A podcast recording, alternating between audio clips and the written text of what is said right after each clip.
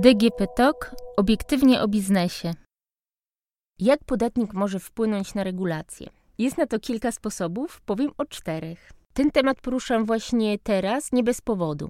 Pod koniec stycznia 2020 roku Ministerstwo Finansów udostępniło nową aplikację umożliwiającą przesyłanie pomysłów i opinii, które usprawniają system podatkowy. Na razie rozwiązanie to dotyczy tylko PIT, CIT i VAT, ale ministerstwo zapowiedziało już, że będzie rozszerzać tematy zgłoszeń na inne podatki. Aplikacja dostępna jest na stronie podatki.gov.pl i twójgłos.gov.pl bez polskich znaków. To jednak e, nie jest zupełnie nowy pomysł, bo od kilku lat działa już e, podobnie narzędzie prowadzone przez Ministerstwo Rozwoju Głos Przedsiębiorcy. W serwisie tym opublikowano 287 pomysłów, z tego 30 zostało wdrożonych. Jednym z oznaczonych jako wdrożony jest pomysł wprowadzenia możliwości użycia profilu zaufanego przy składaniu sprawozdania finansowego do KRS. Z tym, że osoba, która ten pomysł zgłosiła, nie wiedziała, że przepisy taką możliwość przewidywały. Nie trzeba było więc e, niczego zmieniać. Jeżeli chodzi o głos podatnika, to rozwiązanie to funkcjonuje od niedawna. Nie dziwi więc, że na razie nie został opublikowany do konsultacji żaden pomysł. Jak będzie można wyrazić swoją opinię? Podobnie jak w przypadku serwisu e, głosu przedsiębiorcy. Opublikowane w serwisie pomysły będzie można anonimowo komentować i oceniać. Będzie można wyrazić swoją aprobatę, klikając ikonę symbolizującą kciuk zwrócony do góry i dezaprobatę, wciskając kciuk zwrócony w dół. Zanim jednak propozycje trafią na stronę, w pierwszej kolejności będą analizowane przez odpowiedni departament w Ministerstwie Finansów. Resort zapowiedział już, że wybierze tylko najciekawsze pomysły, które będą możliwe do wdrożenia. Ministerstwo w regulaminie wskazało też, że zgłoszenie powinno zawierać opis problemu, propozycję jego wdrożenia. Natomiast pomysły roszczeniowe, które nie zawierają konkretnych propozycji rozwiązania, nie będą brane pod uwagę. Tego typu propozycje pojawiają się natomiast w serwisie Głos Przedsiębiorcy. Oto jeden z przykładów. Przedsiębiorca wskazał, że przepisy muszą być proste, napisane zrozumiałym językiem i ograniczać się maksymalnie do kilku stron. Nie mogą zawierać pułapek interpretacyjnych, a każda wątpliwość interpretacyjna z automatu powinna być rozstrzygana na korzyść podatnika. Żadne czynności wykonywane przez urzędy skarbowe nie mogą być płatne. Pomysł został odrzucony, bo nie zawierał konkretnych propozycji zmian w prawie. Jeżeli chodzi o głos podatnika, to dość dużym ograniczeniem jest liczba znaków. Można napisać ich maksymalnie 1500. Czy to wystarczy, aby opisać problem i zaproponować rozwiązanie?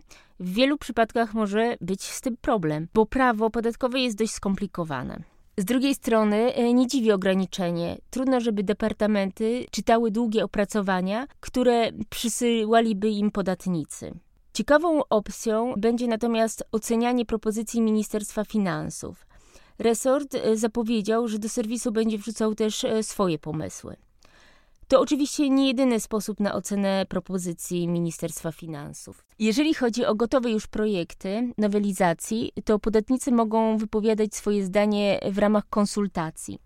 Przypomnę, że wszystkie projekty poszczególnych resortów publikowane są na stronie Rządowego Centrum Legislacyjnego na stronie legislacja.gov.pl. Organizacje często dostają projekty z tak zwanego rozdzielnika. Inni, jeżeli chcą wypowiedzieć się na temat proponowanej zmiany, muszą śledzić stronę. Jeżeli pojawi się projekt, odszukać zakładkę konsultacje publiczne. Ministerstwo zamieszcza tam pisma z informacjami, do kiedy można wysyłać swoje uwagi i na jaki adres mailowy. W tym samym miejscu publikowane są potem pisma konsultacyjne. To jednak nie koniec możliwości wpływania podatnika na rzeczywistość. Ministerstwo Finansów prowadzi też tak zwane konsultacje podatkowe. Z tematami można się zapoznać na stronie Ministerstwa Finansów. Trzeba wejść na stronę www.gov.pl, odnaleźć stronę resortu, kliknąć w zakładkę Co robimy, a następnie konsultacje podatkowe. W tym przypadku zazwyczaj chodzi o uchwalone i opublikowane przepisy. Ponieważ mogą one być różnie interpretowane, minister finansów może wydać do nich objaśnienia podatkowe lub interpretację ogólną. Zastosowanie się do nich chroni podatnika przed negatywnymi konsekwencjami. Resort często konsultuje projekty objaśnień. Wówczas podatnik może wskazać, co dla niego jest niejasne albo że nie zgadza się ze stanowiskiem zawartym w projekcie. Zdarzają się y, jednak przypadki, że resort ogłasza konsultacje, ale nie wydaje objaśnień. Stało się tak chociażby w przypadku przepisów o PIT i CIT dotyczących y, rozliczenia służbowych aut osobowych. Podatnicy mogą też wskazać na problemy praktyczne, które mogą się pojawić. Tak było w przypadku konsultacji w zakresie proponowanych przez Ministerstwo Finansów nowych struktur JPK VAT. Czwarty sposób omówię bardzo krótko, bo w praktyce rzadko się sprawdza. Chodzi o petycje. Z postulatami, które trafiają do Ministerstwa Finansów, można się zapoznać na tej samej stronie, gdzie znajdują się konsultacje podatkowe. Zamiast co robimy, należy kliknąć zakładkę Załatw sprawę. Podane są tam też zasady składania petycji. Zazwyczaj jednak nie są one rozstrzygane na korzyść podatników, często bowiem e, proszą oni o zwolnienie z podatku.